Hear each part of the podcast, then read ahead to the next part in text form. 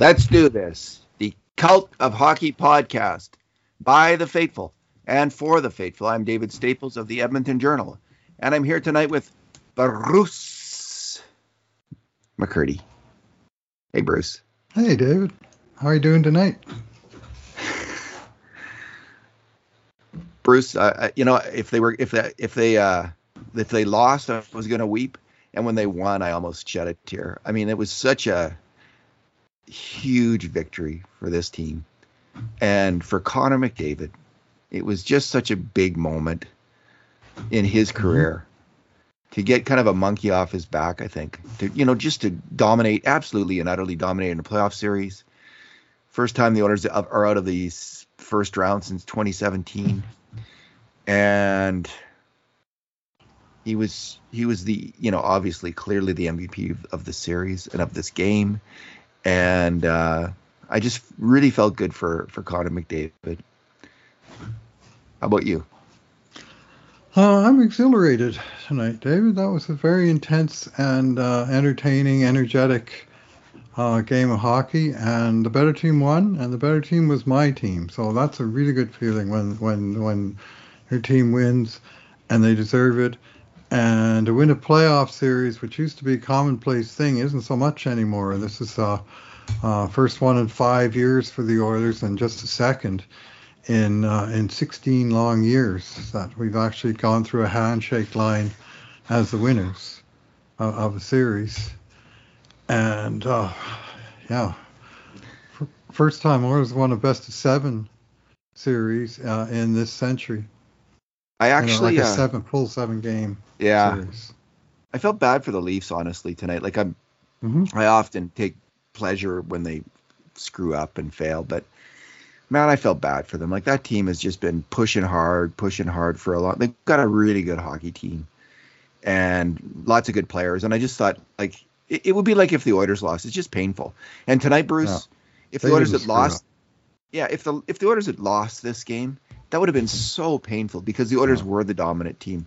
We track, of course, grade A shots, and the grade A shots in this game were 13 for the Edmonton Oilers, 5 for the LA Kings, 5. Mm-hmm. The 5 alarm shots, which are the very, very highest quality shots, they got a 33+% chance of going in, were 7-2 for the Oilers. The Kings only had 2 really superlative scoring chances all game long. It was a monumental effort by the Edmonton Oilers in this game. Totally dominant performance, and yet they could have easily lost this game because heading into the third period, it's just 1-0. And they just had all these chances. They hit some posts, and they missed the net. Russell and a couple of defensemen. We were just complaining about how the defensemen were missing the net when Ceci finally put it in. Anyway, I'm getting far ahead of myself. We're going to go over all this stuff in our Two Good Things, Two Bad Things, and Two Numbers podcast. And because it's the biggest Oilers win in 5 years, Bruce, we're not doing any bad things, and we're doing 3 good things each. What's bad about that game, really? I mean, you really have to be splitting hairs to, find a mistake, one mistake that led to a scoring chance that didn't result in a goal against. Like, nothing seriously went super wrong. The team stayed out of the penalty box, David. They didn't take a single penalty, and I didn't see one. I thought I saw one. Maybe. I mean, it was pretty. I mean, both teams were minding their P's and Q's, but the Oilers were not sort of making desperation, dive into the guy's feet, stick your, reaching out and getting your stick up because they were in position and they were all over the puck carriers, and they played a really, really strong two-way game of hockey tonight. So it's a gigantic feather in their caps to produce such a game as that in Game 7 of a best-of-7 series. That's when you need to be on your best behavior, and I thought for the most part they were. Yeah, this was really winning a game. If they're going to win in the playoffs, this is how they have to win. This is a team that has to play fanatical defensive hockey in order to win. And I think obviously Connor McDavid, I'll start off with my first good thing here. Yeah. I think Connor McDavid realized that heading into the playoffs, he's been playing really sound defensive hockey for quite some time, in the second half of the whole season, I actually think. And he just cranked it up in the playoffs. He really took his defensive responsibilities seriously. I mean, he was a physical hockey player tonight. He was, you know, and then on the attack, he's Connor frickin' McDavid, right? You know, I'm going to start out just giving his stat line, Bruce. He played the most time of any Oiler by far, 26-24. The next best was Leon Draisaitl at 21-39, which is an amazing total for a player like injured. 26-24 for Connor McDavid. 7 shots, 2 missed shots, and what's AB? Attempts that were blocked. 2 block shots and 4 missed shots. So in total, he's fired 13 shot attempts at the net. He had 4 hits, 2 takeaways, 1 block shot, and the only downside at the faceoff circle, 3 and 7. So it was an utterly dominating performance from Connor McDavid, and I'm glad that you've got the game grades tonight, and I have a sense of the grade that you might bestow on Connor McDavid tonight. He's getting a 10. He's gotten a 10. Yeah, I completely agree. That was a 10 in a playoff game, in the Game 7 when you play like that. Yeah. So it starts off, and you know, this has been remarked on by probably everyone on the internet by now, but that great hit on Durzi early in the game was fantastic. I called, you know, my wife was doing some chores out. I think she just came in from outside, and I immediately had to call her over to see that hit. It was a little like when in slow-mo, it was a little less spectacular, but he did knock him on his duff. And Durzi is a tough and effective hockey player, so it's good to see McDavid get in on that. He really got rolling in the second period, where his first really great play is Yamo and Dreier working it along the boards, and McDavid gets it kind of beside the net, and he takes it out very cleverly from the side of the net to right to the slot, and he's not looking at all, I don't believe it, Quick, and he puts a really dangerous backhanded shot right on net, which came very close to scoring. I mean, his first good chance was about 2 minutes into the game, where he whipped down the wing and took an outside shot, which almost beat Quick right off the start of the game, which would have been good. We just go to our scoring chance sheet to get to the next big play. I think the next big play is the goal itself. And all night long, McDavid was he was, you know, with his quick stops and starts and quick moves, he was like breaking ankles, breaking knees, breaking whole body parts, you know, breaking the Kings right down the middle of their bodies with how he was doing the quick stop and start. And this goal was a textbook example of that. In terms of what he does better than any other player, maybe in the history of the NHL, this is on the list, I think. These quick stop and starts where he has the puck and reverses direction with it. Because he goes behind the net, looks like he's going one way, and bam, he's the other way. And he makes the old, what I call the low-high pass. Over and over again. Just spins off of guys. I mean, the only guy, to me, that comes close in terms of spinning off is Sid Crosby. And, you know, he's got that tremendous sort of low center of gravity, and he's got the big, thick, strong, muscular thighs, as Pierre Maguire used to always exclaim about, and sort of this really super strong lower body, and there's just no way to knock the guy down. There was no way to get underneath him to you know, overpower him, and Sid could just spin off. But even he can't do it with sort of the speed and precision, I think, that McDavid can. Either way, like he can spin off either way, or he can double spin. He can basically tie the defenseman's skates together while he's doing it, because the guy, you know, he breaks his ankles, and the guy is, you know, it's phenomenal to watch. And he's just been doing that. Move was just more and more prominent as this series went on, because LA just could not handle it. Well, they have Edler out there, right? He's like, what, 34, 35? He's a great big guy, but he's not fast. Right. And there was one shift where McDavid twice in a row just spun around him. And Crosby, I think, makes a bit more physical contact than McDavid. Yes, like, you do not touch Connor McDavid when he's making that play usually, right? Like, and then they didn't on the goal, on Ceci's goal. So he makes the low-high pass, and this is a very difficult play, because even though that shot was from an angle, anytime you have the pass coming out from down low, the goalie's back in the net because he's got to watch the wraparound. Pass goes out, zap, and boom, it's in the net. That's a very, you know, we in the earlier days of tracking grade A shots. We didn't include those shots, and we came to see over the years, like that low high pass from down low to high up for a quick shot. That is a grade A shot, and Ceci put it in on the play. The next one comment on that play. Ceci put it in short side, and one of the reasons that he was able to do that and beat Jonathan Quick there was that our friend Mikey Anderson was in the lane and trying to block the shot and more screening Quick than anything. And Ceci missed Anderson on the post side and just snuck the puck inside the post, and Anderson himself served as a great big post on that play, and he did not help Quick's cause whatsoever. So I did not mind that at all, because I got a belly for Mikey Anderson in these last 7 games. It's he's a hard-nosed, strong hockey player, but dirty enough that I'm not really a fan. I might be if he was on my team, but he's not, so... Yeah, have a nice summer. The hockey gods had a little debate, and they decided to punish him for what he did to Draisaitl. Mm-hmm.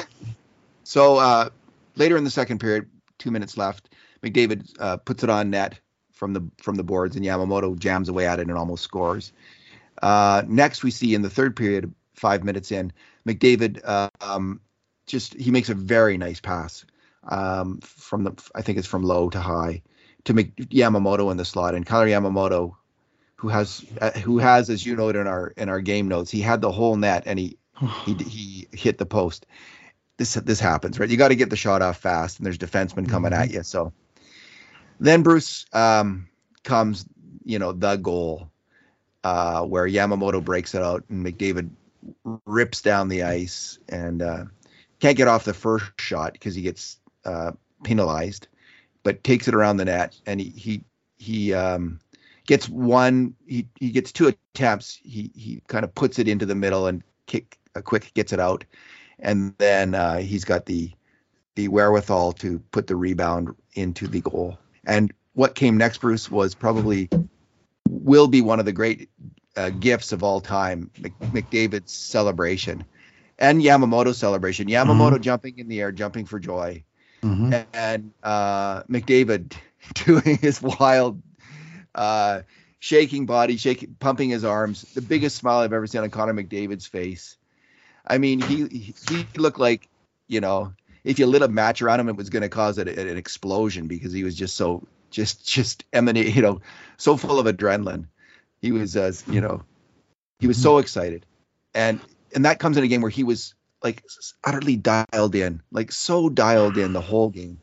And it was just great to see him in that moment, enjoying that play and taking his team, putting on his team on his back and take him to the next round.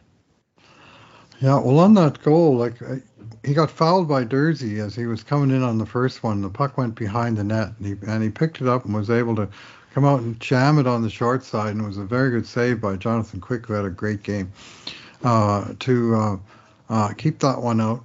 And then the puck, I mean, you'd have to look at this replay and run it frame by frame, but the puck seemed to bounce off about 6 things, but no matter what it hit, McDavid was in control of it somehow. It went off a defender's skate, it went off McDavid's own skate, he was able to kick it up to himself, it was just sort of bouncing around there, and he was just on it.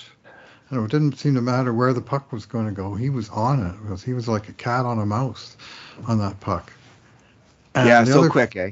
Yeah, and the other fun part about that goal, another rookie mistake by L.A., Sean Durzi, after committing the foul on McDavid, stopped behind the net to complain to the ref about the call while McDavid came out in front, and then I don't think he would have caught McDavid from behind, but he could have got out there and sort of complicated things and maybe got in the shooting lane. Instead, he took himself out of the play before the whistle went. And that's, like I say, it's a rookie mistake. He'll learn from it. He's a good player, Sean Durzi. But boy, did he make a big mistake there, stopping while McDavid kept going. Oh. That's a wicked mistake. That is a wicked oops. All right, Bruce, your first of 3 good things. Yeah, 3 good things, eh? So, yeah, I'm going to go with the play of the entire defense corps, all 7 guys. I thought brought it, played Very good to outstanding across the board. They're all going to get grades of 6+ for sure. And as one, for example, Chris Russell, who played in the number 7 role tonight, played 8 minutes and 44 seconds at even strength, during which time LA mustered 1 shot on goal. 1 shot in almost 9 minutes that Chris Russell was out there. The Oilers outshot him 4-1. Russell himself stopped 3 shots. Mike Smith only had to stop 1. So shout out to him. And Brett Kulak, I thought he was outstanding, winning races to pucks and clearing the zone, keeping the puck in at the good end, moving it smartly. I thought he had an excellent game. And on top of, I mean, this should be the good thing, Brett Kulak becoming a dad after playing a great game in Los Angeles and then returning with another great game. I mean, he must have been like pumped playing tonight from everything that went down for him. And a special shout out for Cody Ceci, who of course scored the icebreaker, which was hugely important in every game in this series. And Ceci jumped and joined the play and saw the seam between Anderson and the short side post and sifted it in there before Quick could get over. But by jumping in and getting involved in the play, his first goal in the series after, I believe, 5 assists earlier. Like, he's been a real contributor to Edmonton's attack in the playoffs. I mean, who saw that coming to this degree? 3 shots on net, 3 blocks at the other end, 20 and a half minutes of, seeing mainly the toughs. I mean, that's been his job. And I haven't exactly looked at who played how many minutes against which players, but Ceci and Nurse and company would see the lion's share of either the Kopitar or the Dano lines. And anyway, so he was big, and I just thought it was a real strong effort from the defensive team, and I'll add Mike Smith to that list because we're only doing 3 good things and not 10, because he was rock solid tonight. Smith, he made he tracked the puck really well, and he wasn't giving up any rebounds. He seemed to be a lot of shots. He was like right in the middle of the shooting lane, and they just went into him, and they never came out again. He was just freezing and containing all the rebounds, not leaking anything through. And he didn't have that many super tough saves, but he had a lot of B shots and a lot of shots through traffic. And yeah. And his glove hand was sharp tonight, and I thought he generally had a very good game. So the defensive effort from the Oilers, and really you could include the forwards in that same discussion, but I'll stop with the 7-1. Well, before game 6, Bruce, again, I wrote that post, to win, the Oilers must play. Yes. They've got to crank it up. They've got to change the way. They had given up, I think it was 21 grade A shots in the game 5 loss, which was the most they'd given up in the series. 13 of them were 5 alarm shots when they lost 5-4 to LA. It was a really weak defensive effort by the Oilers, and lots of individual players didn't play that well. I think those 2 games where they ran away with it had gone to their heads, honestly. And anyway, these last 2 games have been they've done everything I would have hoped as a persnickety fan who focuses on defensive play and criticizes people whenever they make, mistakes on it, and keeps track of it and writes it on it, on his spreadsheets and tracks it through the year. I'm just really happy with the fundamental defensive play of the Edmonton Oilers in these last 2 games. I mean, Bruce, in game 6, they gave up 7 grade A shots, and this time it was 5. Game 6, it was 4 or 5 alarm shots. In this game, it was 2. So these are just 2 monumental defensive efforts by the Oilers. They need to play this way. They showed they can now play this way in the playoffs. Every game, they can come out and play this game with this level of intensity. They have a chance to win. It's going to take a toll on them, but they have a chance to go far in the playoffs if they keep playing this style of hockey, because they have these fantastic scores. Bruce, in terms of keeping a clean sheet on defense, which is you don't make one major mistake on a grade A shot against, there was 4 Oiler defenders on that list. Tyson Berry, Brett Kulak, Cody Ceci, and Chris Russell. And then Bouchard and Keith only made one each, which is really good in a game too. Mm-hmm. I thought Evan Bouchard probably had his best game as a professional hockey player. I was really impressed with his poise on the ice. And Nurse made two. So just Nurse got burned by Kempe on one of the five random shots with Kempe. Yeah. It looked just like that overtime goal. I had my heart in my throat there. And I honestly don't remember which was the other five alarm, but Nurse got beat on that one play, but I thought he had a pretty strong game and for the most part, you know, involved at both ends of the ice, plus two, by the way, for what that's worth. Nurse was beat on the other five alarm too, yeah. Evan Bouchard, for the only bone I had to pick with Bouchard was for all of his reputation for getting his shots through and on the net, he had 10 shot attempts tonight and 0 shots on goal. He had 7 shots blocked and 3 that missed the target, albeit one of them hit the post.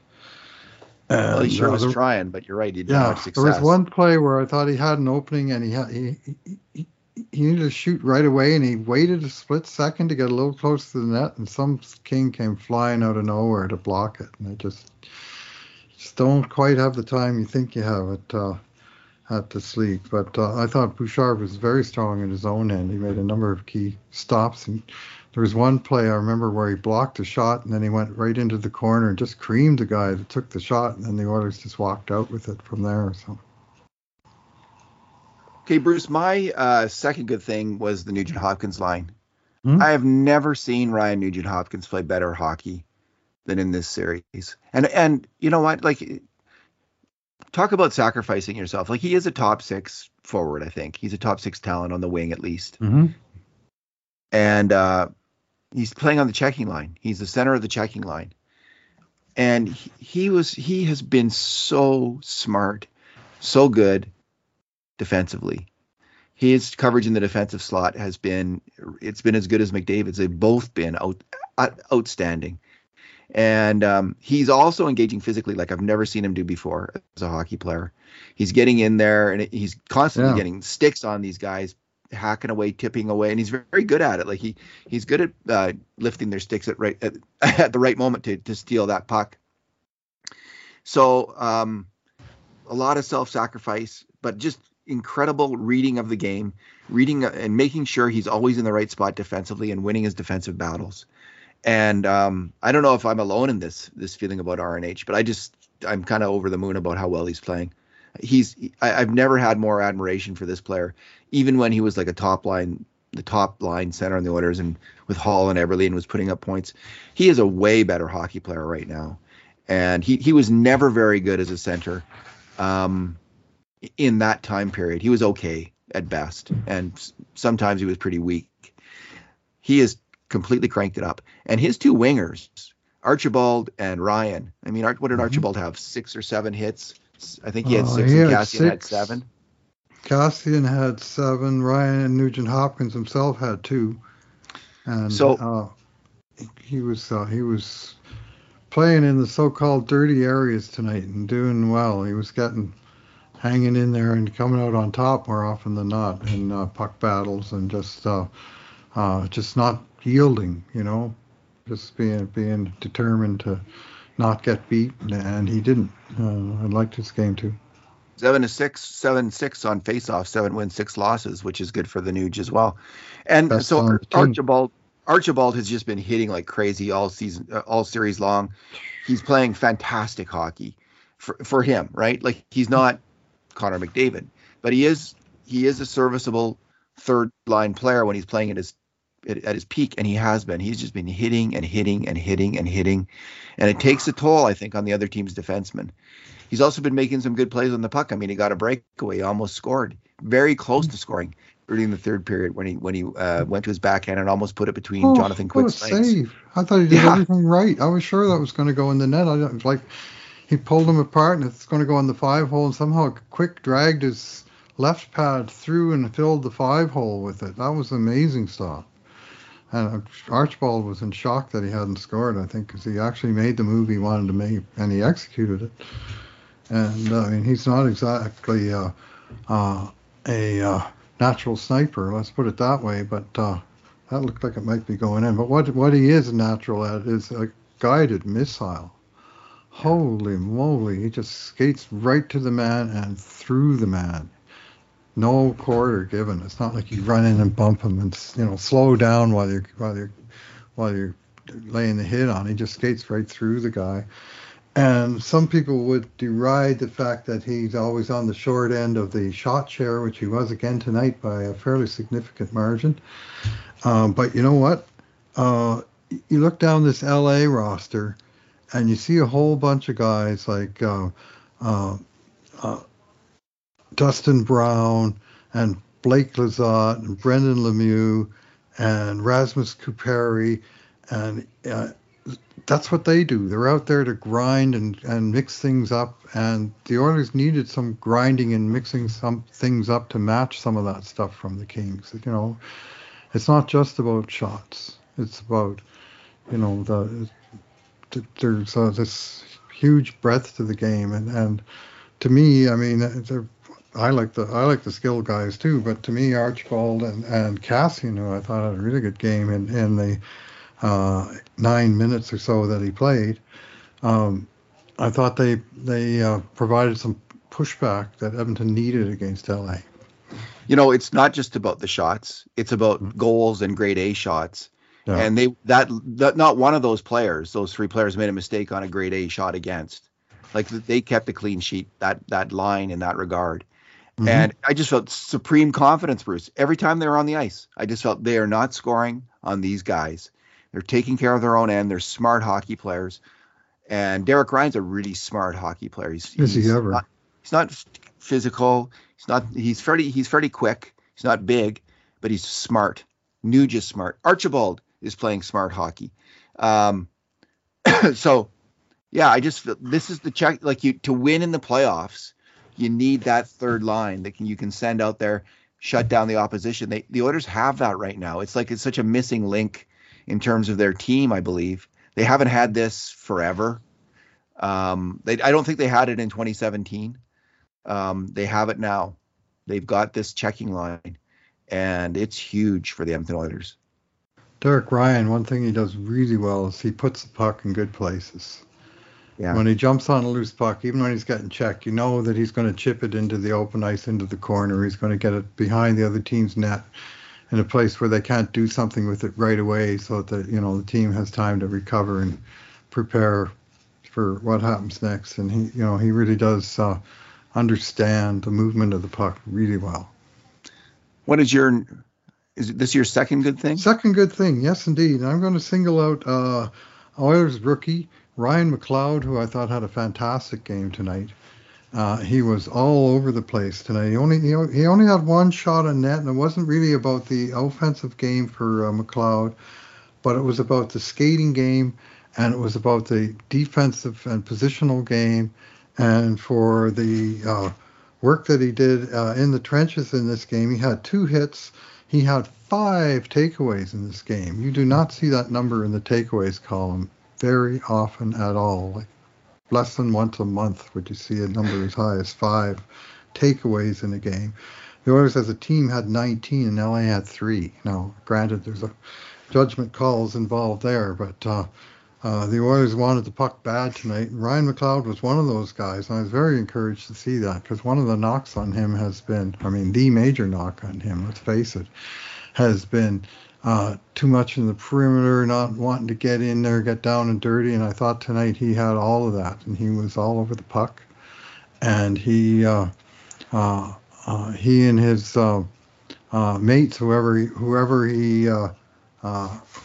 he played with over the course of the game, I thought he was real solid, and this was a very positive arrow for young Ryan McLeod to have such an impact on a Game 7.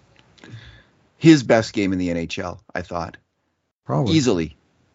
Like, yeah. he just played a really polished game. He made one mistake on a grade A shot. He got sucked behind the net, but other than that, he was in on 2 himself, creating 2 for the Oilers, and hustling, skating, hitting, hustling, skating, hitting, digging.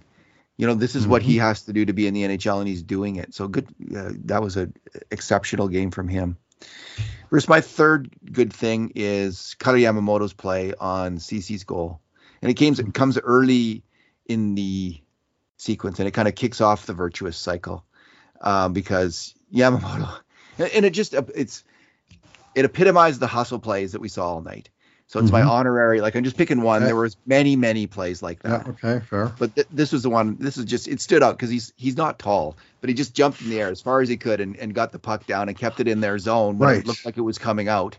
And he started off that sequence that way, and it eventually led to the goal. So that's my third good thing. He looked like Spud Webb making a dunk shot. way up for that one. Mandatory 1980 sports reference. Yeah, I think that's what Spud Webb played. It might have been the 70s. Yeah, and he got an assist, and his actually all three of them, Draisaitl, McDavid, and Yamamoto, were on the ice for both Oilers goals. And they each got one assist, and McDavid added, of course, a goal as well. And Yamamoto's pass to McDavid on the 2-0, the sort of inside track. I don't know if that was what he planned to do or if it was kind of a... Anyway, it worked out perfect. It's like the quarterback underthrowing the receiver, and the receiver cuts back. We do all sports here at Dakota Hockey, but the receiver cuts back, and the defensive back doesn't know where it's going. And he kind of flipped under the pass, and McDavid cut to the inside, and Durzi was dead in the water at that point. And if that was a deliberate pass, it was a great one. And if it was a lucky pass, it was still a great one. He is a fantastic hockey player, Kailer Yamamoto. And, we've seen that line, Draisaitl, McDavid, and Yamamoto, have real success. I don't know what their numbers were this year, but last year, they had an incredible goals for percentage, like 82% or something like that, the 82% solution line. And not surprising to see. And I was honestly a little bit surprised at how well they did tonight, because Leon was clearly playing on one leg. And but they just kept winning pucks. They kept controlling them. And Draisaitl, he's not your third good thing, is he? Because okay, he was amazing. Like, he got the puck and he made good plays with it. He was using his head, which is Leon, when he has the puck on his stick, there's few players who have a better head, better vision, and he was certainly using it. And that line was just the Kings. The cliche, they had no answer for that line. They just continually put on pressure. But Yamamoto is a big part of it, Bruce. The two best players on the team love playing with him. I think we're getting an answer to a question, and some people aren't going to like the answer to this question. Like in terms of, they've got some hard decisions with who they're going to keep around at forward and who they're going to pay or not. And I'm not going to get into it too much right now. It's still premature. The playoffs aren't over. But Yamamoto is on the list of people they are going to be keeping. I just have no doubt about it, Bruce. He is a glue player, extraordinaire on that line, playing with these really good hockey players. Yeah, he seems to be a core player on the team, and sort of front and center. And when you see the team doing stuff as a team, he seems to be a prominent guy in that mix. And sometimes that's a good sign. But he, 20 goal, 20 assist season that he had, and then now playing top 6 minutes in the playoffs and contributing. I mean, he's going to get a nice raise. Indeed. What is your third good thing, Bruce? Yeah, my third good thing is, it could be my first good thing.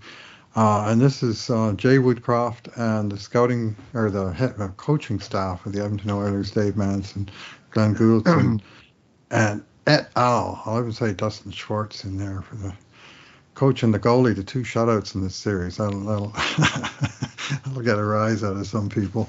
But honestly, Jay Woodcroft turned his team around when he came in and took over, and he... we've talked plenty about how the Oilers improved greatly over the last 38 games of the regular season to make the playoffs. But I'm specifically crediting him for the game plan in Games 6 and 7, where the Oilers pulled out this series in the end. And tonight's idea, I guess it kind of started last game, but basically having McDavid centering 2 lines was what it amounted to. He was with Draisaitl and Yamamoto some of the time, and he was with Kane and Hyman some of the time. And, you know, that's basically the four top six wingers on this team. And McDavid played 27 minutes and 23 seconds tonight. And I mean, Draisaitl's up there at 22, and all the other forwards are, you know, down under 20 where you'd expect. But McDavid really picked up, you know, extra ice time by that strategy. And it wasn't like the old strategy. The 11-7 was McDavid would go down, or Draisaitl or Nuge would go down and play a shift on the fourth line, you know, with Devon Shore and Derek Brassard or whoever, right? And but this particular strategy had McDavid playing with two sets of deadly wingers, and it was an excellent excellent use of resources, I thought, under the circumstance, and it was a good way to shelter Draisaitl playing through what's clearly a significant physical issue. And then at the same time, the seven and the deployment of same by Dave Manson was spotless tonight. You know, they had the right defenseman on the ice all the time, it seemed like, and it was I thought the a little bit outside the box from a league that's been 12-6 for a long, long time. And very few coaches, John Cooper is one, the two-time Stanley Cup champion, who also got called up from his own farm team at an opportune moment, at a time that team was graduating players in the NHL. There's things about Jay Woodcroft's situation here in Edmonton that were ideal. And they are the reason why it not only makes sense for the Oilers to bring back Jay Woodcroft and staff. And the only way that wouldn't have happened if they'd somehow blown this series. Well, that didn't happen. But I also think it's ideal for Jay Woodcroft. Even you might say, well, there's some other team out there that might poach him because he doesn't have a contract. He'd be crazy to go somewhere else. He's in the perfect spot. He knows all the players. Yeah. You know, he's got all this back history with all the players in this team. He's had success here. And I think he will be here. And I, for one, will be happy the day that he signs. But I'm happy today because Oilers have got a 21st century coach who has delivered results. And now he's delivered results in the playoffs. Congratulations to you, Jay Woodcroft, and your staff. The 11-7 thing, Bruce. Love it. I mean, it doesn't work for every team. But when you have these superstars like the Tampa Bay Lightning do, like Point and Stamkos and players like this and Kucherov, and in an Edmonton, McDavid and Draisaitl, you need to do two things. You need to get them on the ice as much as possible. Mm-hmm. You also want to screw up the checking and the flow of the other team's checking line. And if the other team is wedded to four lines and you're constantly shifting around and monkeying around with your lines, it just really, I think, is confusing and upsetting to the other team. Instead of four lines, they know how to do it. Mm-hmm. This way, what's going to happen next? Who's going out there? They don't know. And it's just, it's fantastic because then it takes the other team out of its rhythm. I think it's an excellent move. I never thought I would have said that because no, me neither. But I the more I really see it, the more I get into it and see how it can be deployed as a weapon. I'm like totally sold that this is the solution. And big tip of the hat to the guys coming up with the game plan. Let's do our numbers, Bruce, since we got no bad things tonight.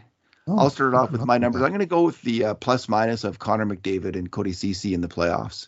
They are the two leading Oilers in the playoffs, goals plus minus, official NHL goals plus minus, a statistic which is often derided, and rightly so, because it's based on a group of players' performance. And sometimes you don't know if a player has earned his plus mark or not, and very often he hasn't. And sometimes he has, sometimes he hasn't. You just don't know. Anyway, they're plus 10 and plus 8. But these guys, so the McDavid at the top forward on the Oilers, Ceci the top D-man. And they really have earned these numbers. Connor McDavid has made, you know, a major contribution at even strength to 10 goals in this series. 10 goals. And he made major mistakes on 4 goals against. So he was really driving the attack consistently. Cody Ceci's numbers in some ways are even more remarkable. He made a major contribution, Bruce, to 3 goals, and he made a major mistake. Cody Ceci made a major mistake on just 1 goal against at even strength all series long. Mm-hmm. He was fantastic defensively. And I was saying this, I never would have guessed this when they signed Cody Ceci. But and people who listen to this podcast know how much I admired Adam Larsson's game and his strong defensive play. Yep. Today, I would rather have Cody Ceci on my team than Adam Larsson. Cody Ceci's a better all-round player than Adam Larsson. He's not the hammer on defense. Like, he's not this brutal, mean guy with the stick and cross-checking. And he probably gives up a bit more on defense than Larsson does, but he doesn't give up that much more. Spends less time in the penalty box. He doesn't take as many penalties, and he's a much better puck mover. So overall, Cody Ceci is a better player than Adam Larsson. I mean, that is a huge win for the Oilers scouting department. The pro scouts of the Edmonton Oilers should take a bow today with that signing, because Cody Ceci has really delivered on a value contract, $3.5 million, I think, for 4 years. If he keeps playing like this, and why not? He's just 27, 28. He's in the absolute prime of an NHL defenseman career. He was the Oilers' best defenseman in this series, and may he have many more. Yeah, he was good, and he was strong. By the way, you're number 10 on McDavid +10. In the last 3 games, the Oilers scored 10 goals, and McDavid was on the ice for all 10 of them. Jeez. And basically in the center of them all. Like, he didn't quite have a point on. He had points on 8 of them. And he kind of got ripped off out of a point on Draisaitl's shorthanded goal, I thought. And I think on the other one, he was involved in the play, but the puck moved around a little bit after he touched it. 10 out of 10. What a player. Sounds like it's great tonight. What's your number? Yeah. Yeah, well, yeah, my number is 4. And 4 is in the 3 games that the Oilers lost, they lost 4-3 in game number 1, game number 1, 4-0 in game number 4, and 5-4 is when they gave up 4 regulation goals in game number 5. And compare and contrast that to the 4 games Edmonton won by scores of 6-0, 8-2, 4-2, and 2-0, where LA scored a total of 4 goals in the 4 games. And guess which games Edmonton won? It was the games that they were able to keep LA down on the score sheet to 2 or less. And so, of course, the other part of 4 is that the Oilers won 4 games to win the series. And here's the real cool thing about this series is that not in a single game was there ever a lead change. The team that scored first were tied a couple times, but they never gave up the lead.